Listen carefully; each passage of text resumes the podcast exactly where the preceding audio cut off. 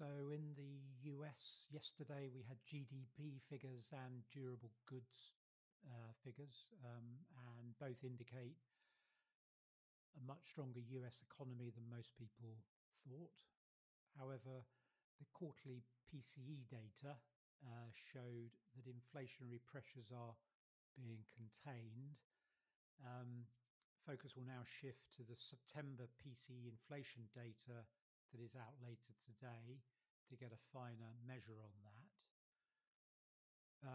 For that figure, the market expects a slight slowdown from 3.7 to 3.6% year on year, which, if delivered, indicates, combined with stronger GDP data, the possibility of the previously thought elusive soft landing for the US economy. Far from clear that that will be the case, but some cheer taken, I think, in US equity markets that this is now a realistic possibility again. Yesterday, we also got ECB rate decision. The ECB decided to join the central bank holding pattern on rate increases, and Bank Chief Christine Lagarde citing tensions in the Middle East as a factor for keeping rates on hold. But meanwhile, bond investors continue to take over the job of tightening from the central banks. Global bond yields continue to edge higher.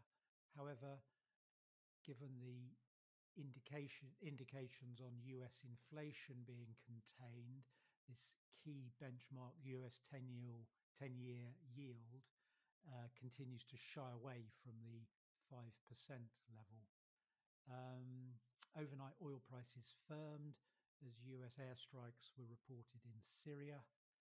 However, I think as long as the Allies can persuade Israel from an all-out land invasion of Gaza, hope remains that this conflict can be contained to a regional level and overall should contain the real pressure on energy prices. Here's hoping. Have a good weekend.